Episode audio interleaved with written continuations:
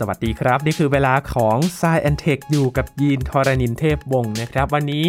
มาชวนสังเกตเรื่องของปรากฏการณ์ธรรมชาติที่เกิดขึ้นในช่วงนี้นะครับ เราคุยพอดแคสต์ท่ามกลางความชุ่มฉ่ำของฤดูฝนนะครับ ที่ช่วงนี้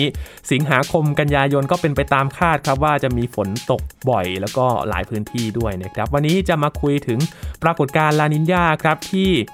เป็นส่วนหนึ่งที่ทำให้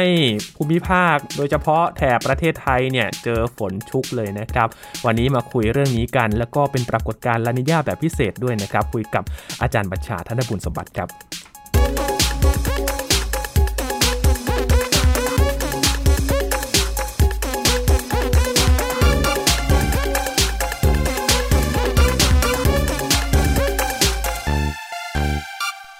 เราเพิ่งจะคุยเรื่องของฮีทเวฟหรือว่าคลื่นความร้อนไปไม่นานนะครับ ผ่านมาประมาณเดือนกว่าๆเท่านั้นครับ ก็เจอกับฝนตกหนักในหลายพื้นที่ อย่างภาพข่าวที่เกิดขึ้นไม่นานมานี้นะครับ ที่ปากีสถานโอ้โห น้ำท่วมฉับพลันหนัก อาคารบ้านเรือนถูกพัดเสียหายอย่างหนักด้วยนะครับ บ้านหลังใหญ่เนี่ยพัดไปกับน้ำที่มีมวลมหาศาลเลย อย่างประเทศไทยเองช่วงนี้เราจะเจอฝนตกบ่อยนะครับ ที่เราคุยกันตอนนี้เนี่ยฟ้าก็ครึ้ม แทบจะไม่เห็นแดดกันเลยนะครับ มันเป็นปกติของฤดูฝนหรือเปล่า หรือว่ามันมีปัจจัยอะไรที่มาเสริมทำให้ฝนมันตกมากขึ้นกว่าเดิม วันนี้มาคุยกันครับกับอาจารย์บัญชาธนบุญสมบัตินะครับ สวัสดีครับอาจารย์ครับ สวัสดีครับยีนครับสวัสดีครับท่านผู้ฟังครับ เรื่องของสภาพอากาศเนี่ยต้องคุยกันบ่อยนะครับ เพราะว่าผ่านไป เดือนกว่าเองนะครับ อาจารย์เราเพิ่งพูดถึงความร้อน อันนี้มาความชุ่มฉ่าของฝน แล้วก็ฝนก็ตกเยอะด้วยจริงๆ คุยได้ทั้งปีนะฮะ เพราะว่ามีปรากฏการณ์ต่างๆนี่เกิดขึ้นต่อเนื่องนะครับ แล้วปีนี้พิเศษด้วยนะครับ เพราะว่าเป็นปีลานินยานะครับลานินยานี่คงจะทราบกันดีพอสมควรว่าถ้าเกิดฟังพอดแคสต์เราบ่อยๆนะครับรบเป็นปรากฏการณ์การแกว่งกวัดของภูมิอากาศนะครับ climate oscillation ซึ่งมันทำให้ทางแถบบ้านเราเนี่ยนะครับ แถบบ้านเราเนี่ยแปลว่าทางแถบอินโดนีเซีย หรือว่าทางประเทศไทยก็ตามเนี่ยนะครับแล้วก็ออสเตรเลียเนี่ยนะครับมีปริมาณฝนเนี่ยมากกว่าปกติค่าเฉลี่ยนะครับในเดียวกันเนี่ยทางแถบอเมริกาใต้แถบประเทศเปรูอะไรพวกนี้นะฮะก็ปริมาณฝนจะน้อยกว่าปกติ พูดง่ายคือถ้าเกิดเรามองมหาสมุทรแปซิฟิกนะครับเป็นตัวพื้นฐานนะครับปกติแล้วเนี่ยนะครับถ้าเป็นสภาพปกติไม่ใช่ลานีญาไม่ใช่เอลนีโญเนี่ยนะครับมันจะมีความกดอากาศสูงนะครับกดลงไปแถวๆทางแถบทางฝั่งตะวันออกนะครับหรือทางพูดง่ายคือทางแถบอเมริกาใต้ ส่วนทางฝั่งไอประเทศอินโดนีเซีย หรือออสเตรเลียต่างเนี่ยนะครับก็เป็นความกดอากาศต่ำทีนี้ไอความกดอากาศสูงกับต่ำในพวกนี้นะครับมันทำให้เกิดการไหลเวียนของอากาศเรียกเซลล์วอล์กเกอร์นั่นคือสภาพปกติ นะครับเรียกว่า neutral phase นะครับแต่ถ้าเป็นลานีญาเนี่ยความกดอากาศทางฝั่งเรียกว่าตะวันออกเนี่ยนะครับหรือตะวันออกเฉียงใต้เนี่ยจะสูงกว่าปกติ แล้วก็ความกดอากาศต่ำเนี่ยก็จะต่ำกว่าปกติทำให้มันเกิดความแรงมากขึ้นนะครับไอ้พวกลมค้ามันก็จะเรียกว่าเทรดวินเนี่ยนะครับซึ่งพัดเป็นทิศตะวันออกเฉียงใต้เนี่ยครับก็จะแรงขึ้น แบบนี้ก็เรียกว่าลานินยาคือมันจะพัดเอาพวกน้ำอุ่นเนี่ยนะครับมากองกันอยู่แถวแถวทางแถบออสเตรเลีย อินโดนีเซียพวกนี้นะครับพอน้ำอุ่นขึ้นอากาศที่ติดน้ำก็อุ่นขึ้นตามไปด้วย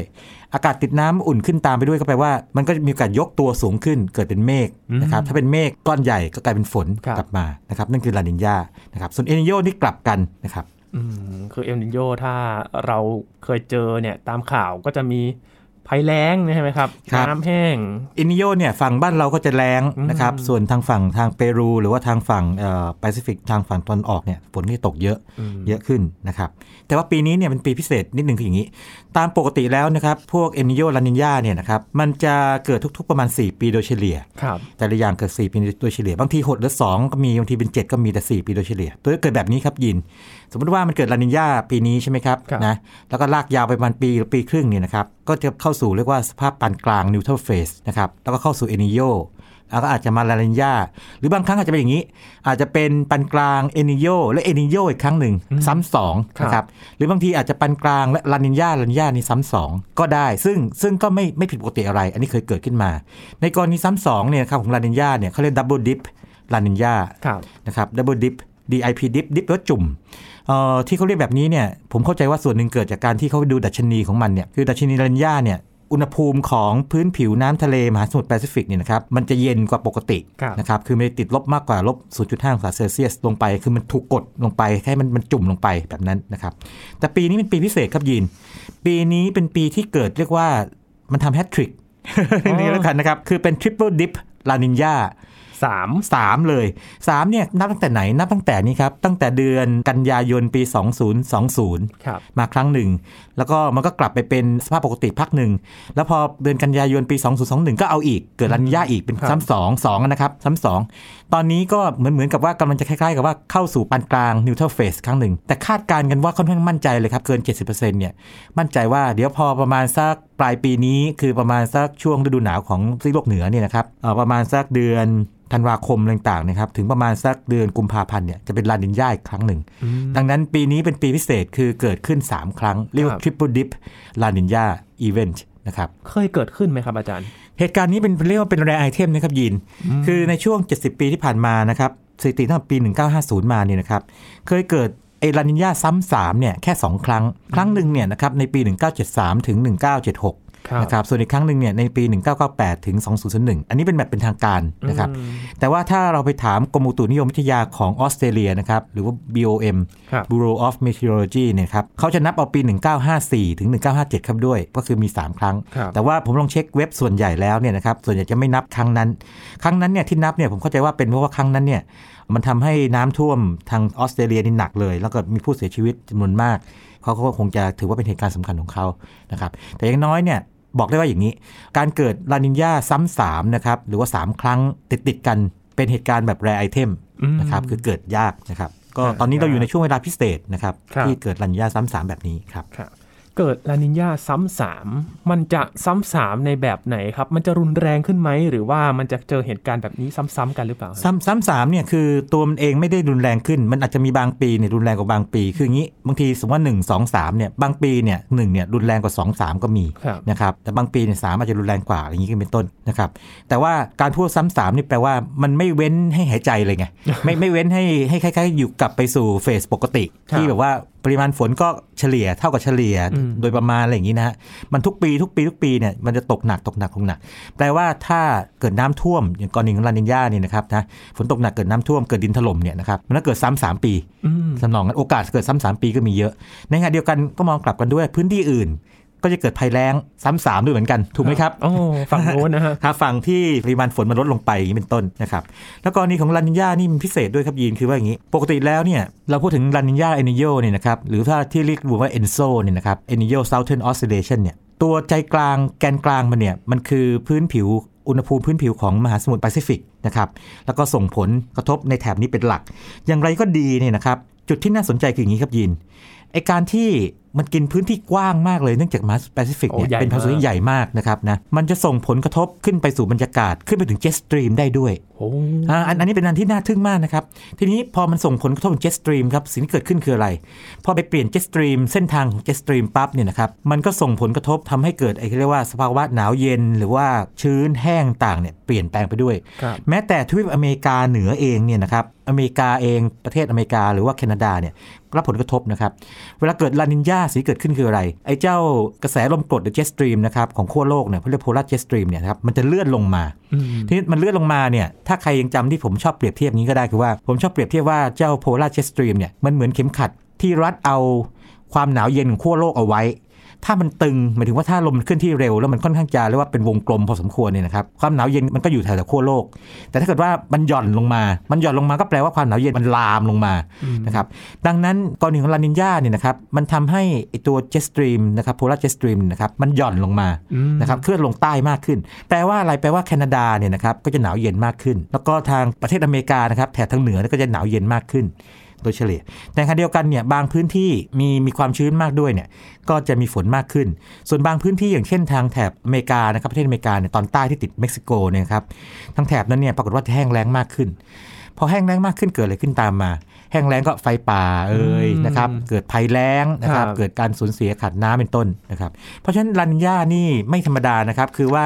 ไม่ใช่แค่ว่าแถบบ้านเรา หรือว่าแถบทางอเมริกาใต้เท่านั้น แต่มันส่งผลกระทบเรียกว่าหลายพื้นที่ของโลกเลยอืมนะครับในแง่ของปริมาณฝนแล้วก็อุณหภูมิ แล้วก็การเกิดภัยแล้งต่างด้วยนะครับยินครับโอ้ กลายเป็นว่าเพราะว่ามหาสมุทรแปซิฟิกเนี่ยใหญ่ที่สุดในโลกนะครับอาจารย์ใช่ครับ มันส่งผลกระทบไปวงกว้างหลายที่เลยใช่ใช่ที่ผมทึ่งก็คือว่าไอ้ที่มันสามารถส่งผลกระทบถึง jet stream ได้นี่ไม่ธรรมดาแน่เลยอืมแล้วก็สังเกตไหมครับ บ้านเรานี่กรมอุตุไม่เคยพูดถึง jet stream เลย แม้แต่ครั้งเดียวอ๋อนะครับในในขณะที่ถ้าเราไปดูพวกพยากรณ์อากาศของทางอเมริกา หรือว่าที่อื่นนี่นะครับพูด jet stream กันเป็นปกติเลยอืมนะครับดังนั้นเรื่องนี้เนี่ยคนไทยจะไม่ค่อยคุ้นเคย แต่ว่าผมว่าเดี๋ยวฟังพอดแคสต์บ่อยๆเนี่ยเดี๋ยวคงจะคุ้นเคยมากขึ้นเรื่อยๆนะครับแล้ววันวันหนึ่งผมเชื่อว่า เราคงจะมีโอกาสพูดถึง jet stream กันในสื่อมากกว่านี้นะครับครับผมเพราะจริง ๆ แล้วไทยเนี่ยก็มีส่วนที่จะได้รับผลกระทบจาก jet stream ด้วยใช่ไหมครับอาจารย์ใช่ครับ จริงๆ jet stream มันมีหลายหลาย jet stream นะครับนะjet stream ที่ขั้วโลกเนี่ยอาจจะไม่ค่อยเกี่ยวกับเรามากนักนะครับแต่ jet stream ที่ต่ำลงมาเนี่ย subtropical jet stream เนี่ยก็มีผลต่อเราอ๋อนะครับเวลามันเกิดอากาศหนาวเย็นเนี่ยผมยังสงสัยด้วยว่ามันมันเกี่ยวหรือเปล่าแต่อันนี้ต้องรอการตรวจสอบนิดหนึ่งนะฮะครับครับเนื่องจากว่าข้อมูลตรงนี้ยังมีไม่มากนักครับยินอืมครับครับทีนี้ครับพอลานีญามันเกิด อยากจะเช็คจาก BOM ที่ออสเตรเลียเนี่ยเราเคยคุยว่ามาตรฐานการตรวจ เอลนีโญกับลานีญานะครับก็ค่อนข้างจะชัดเจนเลยทีเดียวครับปีนี้เป็นยังไงบ้างครับอาจารย์ครับตอนนี้ก็ถ้าลองเข้าไปดูนะครับ วิธีคีย์ก็คือเข้าไปใน Google เนาะครับหรือว่าเข้าไปในในไอ้เว็บไอ้ search engine ต่างๆ ค้นคำว่า BOM เว้นวรรคแล้วก็คำว่า ENSO E N S O ครับนะครับปรากฏว่าเข็มก็ยังชี้อยู่ที่ลานินยา alert อยู่อืมนะครับผมลองค้นเมื่อเช้านี้เลยนะฮะวันที่ 31 สิงหาคมเนี่ยนะครับก็ยัง alert อยู่ แล้วก็เขาโปรเจกต์ไป 3 เดือนข้างหน้าเนี่ยก็ก็ยังเหมือนเดิมอืมนะครับเพราะฉะนั้นเนี่ย ก็จะตรงกันแล้วก็ตรงที่อื่นด้วยนะครับครับ ถ้าพูดถึงลานินยากับประเทศไทยล่ะครับ คือจริงๆเนี่ยประเทศไทยก็เข้าสู่ช่วงฤดูฝน แล้วก็เป็นช่วงเดือนที่ทุกๆ ปีนะครับ สิงหากันยาเนี่ยจะฝนตกชุก มันจะบวก บวกเข้าไปครับแรงบวกบวกบวกเข้าไปครับน้ำน้ำนี่ก็จะมากกว่าปกติครับทีนี้มันจะมีอีกตัวหนึ่งที่เราจะไม่ค่อยได้พูดถึงบ่อย แต่ว่าผมเคยพูดไปแล้วคือเขาเรียกว่า IOD นะครับ Indian Ocean Dipole ครับคือลานิญาเอนิโยเนี่ยนะครับเป็นขั้วคู่ระหว่างทางแถบออสเตรเลีย อินโดนีเซียนะคู่ขั้วหนึ่งนะครับอีกขั้วหนึ่งทางแถบเปรูครับอีกขั้วหนึ่งสองขั้วเนี่ยจะแกว่งกวัดกัน แต่ว่าถ้าเป็น IOD นะครับ Indian Ocean Dipole เนี่ยมันจะนับมหาสมุทรอินเดียนะครับแล้วก็ทิศทางซีกฝั่งตะวันตก นะครับซึ่งจะค่อนไปทางพวกทวีปแอฟริกาครับกับฝั่งตะวันออกนะครับซึ่งค่อนมาทางเรา ปรากฏว่าเอาคร่าวๆคืออย่างนี้ IOD นะครับมันมี 3 เฟสเหมือนกันคือเฟสเป็นกลาง เป็นบวกเป็นลบครับเฟสเป็นลบเอาเฟสเป็นลบเนี่ยจะจำง่ายๆเฟสเป็นลบเนี่ยแปลว่าทางแถบบ้านเรานะครับทางแถบภาคใต้บ้านเรากับทางแถบออสเตรเลีย หรือว่าอินโดนีเซียเนี่ยนะครับพวกนี้ก็จะมีฝนมากกว่าปกติอืมปรากฏว่าช่วงนี้ IOD ก็เป็นลบเหมือนกันโอ้นะครับ เพราะฉะนั้นมันจะเป็นซ้ำสองอย่างนี้ครับยีนครับคือ นอกจากลานินยาแล้วนะครับที่ทำให้ปริมาณฝนเยอะแล้วนะครับทั้งแถบแถบบ้านเรานี่นะครับนะคือแถบออสเตรเลีย อินโดนีเซีย แล้วก็ภาคใต้บ้านเรา หรือว่าทางแถบมหาสมุทรทะเลจีนใต้แถบนี้เนี่ยไอตัว IOD ก็มาซ้ำช่วยซ้ำกันหนักเข้าไปอีกโอ้นะครับเพราะฉะนั้นช่วงนี้ถ้าเกิดว่าเห็นข่าวพวกน้ำท่วมออสเตรเลียอะไรพวกเนี้ยก็อย่าแปลกใจอืมครับก็เกิดจาก 2 อย่างนี้ครับ ผสมผสานกันครับอืมและโอกาสที่แถบภาคใต้บ้านเราก็อาจจะมีฝนเยอะกว่าเดิมด้วย ใช่ใช่ถ้ายังเป็นลบอยู่นะครับครับ ตอนนี้ผมลองลองเช็คดูปรากฏว่า IOD เมื่อเมื่อที่ก่อนเนี่ยมันเป็นกลาง แต่ว่าตอนนี้มันเริ่มเข้าสู่เฟสลบแล้วอะไรอย่างนี้เป็นต้นนะฮะครับโอ้โหมันถือว่าเป็นเรื่องปกติทางธรรมชาติไหมครับ หรือว่ามันอาจจะเป็นสัญญาณเรื่องการเปลี่ยนแปลงสภาพภูมิอากาศเกี่ยวได้ไหมตรงนี้น่าสนใจคืออย่างนี้ครับยิน ปรากฏว่าอย่างนี้ โมเดลของ IPCC นะครับ IPCC เนี่ยซึ่งเป็นองค์กรที่ดูแลเรื่องโลกร้อนโดยตรงเนี่ยนะฮะเขาทำนายโดยกลางๆว่าอย่างนี้คล้ายๆว่า เวลาเกิดโลกร้อนมากขึ้นเนี่ยอุณหภูมิเฉลี่ยของน้ำทะเลเนี่ยมันควรจะสูงขึ้นใช่ไหมครับดังนั้นโอกาสเกิดเอนิโยเนี่ยจะสูงขึ้น ปรากฏว่าสภาพความจริงคือไม่ใช่ มันดันเป็นรัญญาซ้ำสามคือมันกลับกันไงครับตรงนี้เลยเกิดข้อถกเถียงทางวิชาการนักวิชาการเขาถกเถียงกันอยู่ว่า เอ๊ะมันเป็นเพราะว่าข้อมูลเก็บไม่พอหรือเปล่าครับนะครับ หรือว่าเราเก็บไม่นานพอหรือเปล่า หรือว่าเป็นเพราะแบบจำลองภูมิอากาศของ IPCC เนี่ยผิดอ่าหรือผิดเนี่ยในแง่ที่ว่ามันขาดตัวแปรสำคัญบางตัวไป ซึ่งตัวแปรตัวเนี้ยควรจะทำนายว่าเกิดลานินยาบ่อยขึ้นครับนะครับซึ่งอันนี้เป็นเรื่องใหญ่นะครับยีนเพราะว่าไอ้ลานีญาเอลนีโญนี่มันกลับกันเลยนะ ถ้าคุณทำนายว่าจะเกิดเอลนีโญบ่อยขึ้น แต่มันของจริงมันเกิดลานีญาบ่อยขึ้นเนี่ยการรับมือมันก็จะต่างกันไปโดยสิ้นเชิงอืมครับนะครับ โอ้ คือเรื่องใหญ่เหมือนกันนะครับถ้าเรื่องใหญ่ครับเรื่องนี้เรื่องเรื่องนี้เนี่ยผมคิดว่าเดี๋ยวคงเป็นอะไรที่ลากยาวสักพักหนึ่งจนกระทั่ง ค้นพบว่าเอาละถ้ามั่นใจโมเดลถูก ก็แสดงว่าข้อมูลไม่ครบอืมนะครับแต่ถ้าเกิดว่าข้อมูลคิดว่าน่าจะครบแล้ว หรือว่าดีพอสมควรแล้วเนี่ยนะครับก็แสดงว่าโมเดลเนี่ยน่าจะไม่สมบูรณ์อืมซึ่งนักวิชาการบางคนเนี่ยเชื่ออย่างนั้นเลยนะครับบอกว่าสงสัยโมเดลเนี่ยน่าจะยังยังยังไม่สมบูรณ์อืมครับ ทีนี้ครับจากมาตรวัดของ BOM ของออสเตรเลียนะครับ มีโอกาสที่มันจะมีการเปลี่ยนแปลง เราต้องดูบ่อยแค่ไหนครับ อาจารย์ที่เราจะเห็นอนาคตของการเปลี่ยนแปลงเอลนิโยอะไรครับได้เวลาเขาทำนายเนี่ยนะครับเขาจะทำทุกๆประมาณทุก 2 สัปดาห์อืมแล้วเขาก็จะอัปเดตอยู่เรื่อยครับนะฮะ แต่ว่ามันจะค่อยๆ เปลี่ยนไป แล้วก็เขาจะใช้โมเดลทั้งหมด 7 โมเดลในการทำนายโอ้นะครับเจ็ดโมเดลเนี่ยถ้าเกิดว่าเกินครึ่งเนี่ยมันไปทิศทางเดียวกันว่าเอาละเดี๋ยวอีก 3 เดือนข้างหน้าจะเกิดลานีญาเนี่ยเขาก็จะบอกว่าโอเคมีโอกาสกี่เปอร์เซ็นต์70%ที่เกิดแบบนั้นเป็นต้นนะแต่ว่าถ้าเกิดว่ามันครึ่งครึ่งๆเนี่ยเขาห้าสิบห้าสิบนี่เป็นต้นครับนะฮะคือพวกแบบจำลองของทางภูมิอากาศพวกนี้เนี่ยนะครับ มันมีรายละเอียดที่แตกต่างกันบางอย่างนะครับเราเราไม่สามารถใช้แบบจำลองเดียวเนี่ยในการที่จะระบุไปชัดๆได้ แต่ว่าถ้าเราใช้หลายแบบจำลองเนี่ยนะครับแล้วก็ดูแนวโน้มของมันเนี่ยว่ามันชี้ทิศทางไหนเนี่ยนะครับก็จะบอกแบบนั้น ซึ่งอันนี้ไม่ใช่เฉพาะ BOM นะฮะเป็นทุกที่ในโลกเลยที่พวกสถาบันทางด้าน พวกภูมิอากาศวิทยาเนี่ยนะครับเวลาทำนายเนี่ยนะครับเขาก็จะมีแบบจำลองหลายแบบจำลองนะครับแล้วเขาจะดูคล้าย ๆ กับว่าแบบจำลองส่วนใหญ่บ่งชี้ทิศทางไหน นะครับหรือว่าถ้ามันไม่บ่งชี้แบบชัดๆเนี่ยก็ต้องหาค่าเฉลี่ยของมันออกมานะครับเป็นการบอกแบบนั้นครับอืมแล้วก็จะบอกเป็นเปอร์เซ็นต์สังเกตเขาจะไม่ฟันธงว่าร้อยเปอร์เซ็นต์เขาจะบอกว่าโอกาสมี 70%ที่จะเกิดลานินยาซ้ำในช่วงประมาณ2อสเดือนข้างหน้าเป็นต้นอย่างเงี้ยฮะครับพูดถึงฝนฟ้าขนองฝนตกหนักนะครับ แน่นอนว่าคงไม่พูดถึงพายุไม่ได้นะครับ อาจารย์ ลานินยาจะส่งผลต่อการเกิดพายุมากน้อยแค่ไหนครับอาจารย์ ส่งผลครับ เรื่องของเอนโซนี่มีการศึกษากันอยู่ครับนะครับนะแต่ผมเองต้องออกตัวก่อนนิดนึงว่าผมยังไม่ลงรายละเอียดยิบๆนะครับว่ามันส่งผลกระทบยังไง แต่ว่าถ้าดูจากไอ้ลักษณะของไอ้เจ้าพื้นผิวน้ำในมหาสมุทรเนี่ยครับถ้าน้ำในมหาสมุทรอุ่นขึ้นเนี่ยนะครับโอกาสเกิดพายุหมุนเขตร้อนก็จะมากขึ้นด้วย แต่ทั้งนี้ทั้งนั้นเนี่ยนะครับต้องบอกว่านี่แค่เป็นแค่ปัจจัยเดียวเพ ราะว่าการเกิดแล้วก็การก่อตัวแล้วการที่มันมันจะเรียก mature หรือว่าเติบโตขึ้นมาเนี่ยนะครับมันมีปัจจัยอื่นด้วยอืมนะครับเดี๋ยวไว้หาโอกาสทำตอนสักตอนก็ได้นะครับครับว่าว่า ENSO หรือว่าเอลนีโญเนี่ยนะครับกับลานีญาเนี่ยส่งผลต่อพายุหมุนเขตร้อนอย่างไรอืมนะฮะครับครับอันนี้เป็นประเด็นที่ดีมากครับยินครับอืมครับ เพราะว่าปีนี้เนี่ยข่าวเรื่องของพายุอาจจะไม่ได้ เห็นบ่อยเท่าไหร่แต่ยังว่าอาจยังจะไม่มากทีหลัยังไม่มาก แต่ว่าอย่าชะล่าใจไปนะคครัรับบเพราะว่ามันจะพีคประมาณช่วงเดือนนี้แหละอ่าครับถ้าจำไม่ผิดมันพีคเดือนสิงหากันยาตุลาครับเพราะฉะนั้นที่เราอัดพอดแคสต์กันเนี้ยเป็นวันสุดท้ายของเดือนสิงหาคมนั้นกันยายังอยู่ตุลาก็ยังอยู่คือเดือนแห่ง alert เลยนะครับต้องใช่ครับเฝ้าะวังใช่ครับชัดเพราะฉะนั้นพายุหมุนเขตร้อนนี่ยังอยู่กับเรานะครับแล้วก็ถ้าดูตามสถิติล่าสุดคือพายุปลาบึกเนี่ยมาวันที่ 4 มกราคมอะไรอย่างนี้นะหรือ3 4มกราคมอาจเนี่ยจะนะหลงมาก็ได้ใช่ครับ เพราะว่าล่าสุด จากที่วันที่ 31 สิงหาคมนะครับ ก่อนหน้านี้มีพายุชื่อแปลกนะครับหมาออน ครับมาออน ครับครับก็ทำมาภาคเหนือนะเนี่ยใช่ไหมฮะโอ้น้ำท่วมเกิดน้ำท่วมไปหนักเลยนะครับอาจารย์ทางจังหวัดน่านเนี่ยอะไรพวกนี้ใช่ไหมครับงานเชียงรายแม่ใช่สายใช่ไม่สายไม่สายใช่ครับอืมครับครับ ทีนี้ก็ตามหลักการก็คือว่าพอเวลาผ่านไปไอ้ร่องความกดอากาศต่ำเนี่ยมันจะเลื่อนลงต่ำใช่ไหมครับเอ่อเส้นทางพายุเนี่ยมันก็จะเลื่อนลงต่ำด้วยอืมทีนี้แทนที่มันจะเข้าทางภาคเหนือเนี่ยนะครับมันจะเข้าอีสานตอนบนหรือเข้าอีสานตอนกลาง แล้วก็ค่อยๆเลื่อนลงมาเรื่อยๆ นะครับ อืมครับ แล้วไม่กี่วันที่ผ่านมานี่เองนะครับ คือส่งท้ายปลายเดือนสิงหาคมนะครับ อาจารย์ก็มีภาพของเมฆใหญ่เลยนะครับ ที่มาอ๋อครับปกคลุมก็ในแถบนี้ครับ ต้องตรวจสอบกันนะครับว่ามันเกิดจากอะไรกันแน่ครับนะครับนะบางท่านบอกเกิดจากโลกร้อน แต่ผมคิดว่าการพูดเช่นนั้นเนี่ยเป็นแค่ไฮโพ t ท s ซิสหรือว่าเป็นสมมติฐานที่ต้องรอการตรวจสอบครับนะแต่ว่าเป็นสภาพที่เรียกว่านานๆเกิดทีครับอันี้ใช่ใช่แน่นอน แล้วก็มีปรากฏการณ์ต่างๆ เกิดขึ้นมากมายเลยอย่างเช่นเมฆอาคัสต่างอืมๆซึ่งผมต้องเขียนคำอธิบายละเอียดยิบมากที่สุดเท่าที่เคยทำมาเลยอย่างเวลาด่วนๆภายในเวลาสองสามชั่วโมงเนี่ยครับส่งให้สื่อบางแห่งด้วย แล้วก็มีคนแชร์กันเต็มเลยนะฮะก็ ถือว่าทำให้คนไทยตื่นตัวเรื่องนี้มากขึ้นกว่าปกติครับนะครับผมคิดว่าเรื่องความรู้เป็นเรื่องสำคัญมาก เราตระหนักได้นะครับ แล้วก็เราอย่าได้ไปตื่นตระหนกจนเกินควรอืมนะครับ แต่ว่าให้เอาแวร์ว่าอะไรคืออะไรนะครับ แล้วก็เวลาแยกแยะ เวลามันเกิดเหตุการณ์เนี่ยนะครับจะได้แยกแยะอย่างถูกต้องนะครับ แล้วก็แม้แต่นักวิชาการเองเนี่ยนะครับ อย่าลืมว่าไม่ใช่ว่าทุกคนหรือว่าทุกครั้งเนี่ยจะให้ความเห็นที่ถูกต้องเสมอไปครับบางทีมันมันต้องรอการตรวจสอบทางวิชาการอย่างเข้มข้นก่อน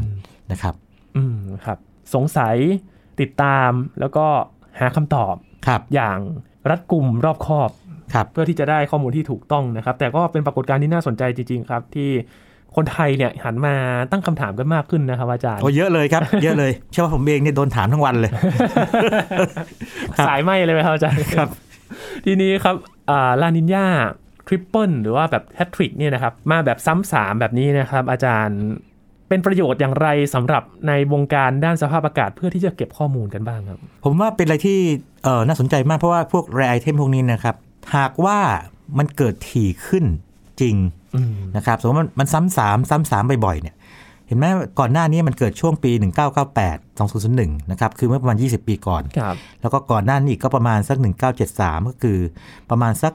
40 ปีก่อนอืมนะฮะ40 หรือ 50 ปีก่อนหน้านี้นะฮะ ก็แสดงว่ามันทิ้งช่วงประมาณสัก 20 ปี 20 กว่าปีครับแต่ถ้าเกิดว่ามันถี่ขึ้นจริง โมเดลการทำพยากรณ์อ่าภูมิอากาศเนี่ยก็ต้องไปในทิศทางนั้นด้วย ถึงจะเรียกโมเดลถูกต้องครับนะครับแล้วก็ถ้าเป็นอย่างนั้นจริงเนี่ยเราก็จะพอสรุปได้ว่าเกิดจากการเปลี่ยนแปลงภูมิอากาศของโลกจริงอะอย่างนี้จริงๆฮะแต่ว่าเนื่องจากว่ามันมีข้อมูลแค่2 3ครั้งเองเนี่ยอืมอ่ามันอาจจะพูดลำบากนิดหนึ่งนะครับแต่ในยุคนี้เนี่ยก็น่าสนใจเหมือนกันนะครับอาจารย์ที่เรามีระบบที่ เก็บข้อมูลได้ดีขึ้นแบบนี้นะครับ การเฝ้าระวังเมื่อเกิดแบบซ้ำสามแบบนี้เนี่ยก็น่าสนใจว่าการประมวลผลข้อมูลจะเป็นอย่างไร แล้วก็นำไปสู่ว่าในอนาคตเนี่ยจะเป็นยังไงบ้าง เดี๋ยวรอรอติดตามนิดนึงนะครับ ผมคิดว่าเรื่องซ้ำสามเนี่ยเดี๋ยวคงจะมีงานวิจัยออกมาเยอะเลยอืมนะครับเพราะว่าเป็นเหตุการณ์ที่เป็นแรไอเทมแล้วเป็นครั้งที่ 3 อย่างเป็นทางการนะครับ คงจะมีการเปรียบเทียบ 3 ครั้งว่ามันแตกต่างหรือเหมือนกันอย่างไรอืมนะครับ ครับทีนี้ครับปรากฏการณ์แบบขั้วคู่ที่อาจารย์เคยเล่าให้ฟังหลายครั้งนะครับ จริงๆแล้วไม่ได้เกิดแถบเราอย่างเดียวเท่านั้น ในแถบอื่นทั่วโลกก็สามารถเกิดขึ้นได้เหมือนกันนะครับอาจารย์ครับใช่ครับอย่างแถบมหาสมุทรแอตแลนติกก็มีนะครับอืมแล้วก็จริงๆมีมีหลายคู่เลยนะครับ มีประมาณสัก10คู่ได้มั้งนะแต่ว่าถ้าเป็นแถบบ้านเราเนี่ยนะครับก็จะมีเอนิโยลานินยาคู่หนึ่ง มี IOD คู่หนึ่งอืมนะฮะแต่ถ้าทำเป็นแถบออสเตรเลียเนี่ยก็จะมีคู่อื่นด้วยอย่างเช่นมี SAM นะครับ แล้วก็จะมีมีเออมีตัวหนึ่งนะครับ ที่แถบบ้านเราก็โดนเหมือนกันเรียก Madden Julian Oscillation MJO นะครับซึ่งเป็นคู่ที่แปลก ผมเคยเล่าให้ฟังไปแล้วว่าอย่างนี้ ปกติแล้วไอ้ขั้วคู่ที่มันแกว่งกวัดไปมาว่าฝั่งหนึ่งฝนตก ฝั่งหนึ่งแรงกว่าอะไรแบบเนี้ยนะฮะไอ้ขั้วคู่เนี่ยมันจะอยู่อยู่กับที่ครับบนบนบนในทะเลนะฮะแต่ว่าถ้าเป็น Madden Julian Oscillation เนี่ยไอ้ขั้วคู่เนี่ย มันเลื่อนหมาวิ่ง เออ มันเหมือนหมาเนี่ยวิ่งไปนะครับ วิ่งไปแล้วก็พาฝนไปในที่หนึ่งในขณะที่อีกด้านหลังเนี่ยจะแรงกว่านี่เป็นต้นครับวิ่งไปรอบโลกนะครับในเวลา 30-60 วัน อันนี้เนี่ยทางออสเตรเลียจะศึกษาเยอะเลย เพราะว่าจะส่งผลกระทบกับเขาโดยตรงครับแล้วก็ทางเราควรจะพูดถึงด้วยนะครับเพราะว่ามันส่งผลกระทบต่อเราด้วยเหมือนกัน แล้วผมเข้าใจว่ามีอาจารย์จุฬาบางท่านเนี่ยศึกษาเรื่องนี้มาจบปริญญาเอกเรื่องนี้มาเลยนะครับโอ้ครับถ้าอย่างไงว่าเดี๋ยวเดี๋ยวผมจะหาชื่อมา แล้วก็ถ้าทางรายการเนี่ยหาโอกาสสัมภาษณ์ท่านเนี่ยน่าจะได้ข้อมูลที่แม่นยำมาก ๆนะครับอืมดีหนึ่งครับครับ ทีนี้ครับมันจะมีข้อสังเกตหนึ่งครับอาจารย์ที่ยินเล่าตอนต้นรายการ ก็คือว่าที่ปากีสถานก็ฝนตกหนักเหมือนกันครับคือในแถบอื่นๆ ก็ต้องเฝ้าระวังเหมือนกัน ตอนนี้เนี่ยสภาพอากาศเปลี่ยนแปลงที่เกิดข่าวบ่อยครั้งขึ้นเนี่ยไม่ได้มีแค่ร้อนหรือว่าฝนอย่างเดียวนะครับอาจารย์ และในฤดูหนาวเนี่ยก็ต้องเฝ้าระวังว่ามันจะหนาวผิดปกติหรือเปล่าเนี่ยอ่าถ้าในทางวิทยาศาสตร์เนี่ยเราควรจะตั้งข้อสังเกตแล้วก็ติดตามอย่างไรบ้างครับอาจารย์ครับหนึ่งคือคงต้องมองทั้งโลกครับ นะครับสองคือดูว่าตัวเราเองด้วยเป็นยังไงอืมนะคือถ้าเรามองแค่ประเทศเราเนี่ยประเทศเราที่จริงๆแล้วพื้นที่มันน้อยมากเล็กมากนะครับนะครับคงต้องมองแบบเป็นภูมิภาคหรือเป็นโลกทั้งโลกเลยนะครับ แล้วก็คงต้องใช้เวลากับพวกคำศัพท์ทางเทคนิคต่างๆ ที่มันเกี่ยวข้องให้มากขึ้นด้วย แล้วผมคิดว่าสื่อเนี่ยน่าจะช่วยได้ในการที่จะขยายความไอ้เรื่องอย่างกรณีของ climate oscillation เนี่ยต้องยกตัวอย่างเช่นนี่นะฮะครับให้มากไปกว่า El Niño La Niña อย่างสังเกตไหม IOD นี่คนไม่ค่อยพูดถึงกันเลยอืม ไม่ไม่มีแทบไม่มีเลยนะครับนะหรือ Madden Julian Oscillation เนี่ยก็เรียกว่าเป็นศูนย์เลยครับนะครับทั้งทั้งที่เรามีนักวิชาการที่รู้เรื่องนี้ดีอยู่นะครับผมคิดว่าเรื่องพวกนี้ควรจะนำออกมานะครับ แม้ว่ามันอาจจะยังไม่ได้ส่งผลกระทบชัดๆเนี่ยนะครับ แต่ว่าผมเชื่อว่าเดี๋ยวจะมีบางเหตุการณ์เนี่ยนะครับที่ต้องอธิบายด้วยพวกปรากฏการณ์พวกนี้อืมนะครับระหว่างที่เราคุยนะครับก่อนเริ่มรายการเนี่ยฟ้าครึ้มเฉยๆนะครับมาถึงเวลานี้เนี่ยฝนตกแล้วครับอาจารย์ครับ เรียลไทม์กันเลยนะครับมาอัปเดตกันซึ่ง ที่ยีนถามอาจารย์ไปนะครับ เพราะว่าปีนี้เนี่ยมันมีสถิติที่เขาพาดหัวข่าวกันนะครับ แล้วก็เป็นตัวเลขที่น่าสนใจอย่างยุโรปเนี่ยเผชิญภัยแล้งในรอบ 500 ปี แล้วในจีนเองก็เจอภัยแล้งในรอบ 60 ปี ปรากฏว่าทะเลสาบแห้งครับสถานที่โบราณสถานที่เป็นอาอาคารโบราณนะครับ เป็นพระพุทธรูปเนี่ยก็โผล่มากลางน้ำเป็นครับแบบพื้นแห้งหมดเลยนะครับ อาจารย์พ วกนี้เป็นเขาเรียก extreme weather event คือปรากฏการณ์ฝนฟ้าอากาศสุดขีดครับนะครับ ซึ่งอ่าโมเดลของโลกร้อนบอกว่าเอ่อมันจะเกิดเหตุการณ์พวกนี้ถี่ขึ้น โดยเฉพาะพวกภัยแล้งครับภัยแล้งนี่ชัดเจนมากนะครับนะ แล้วก็พวก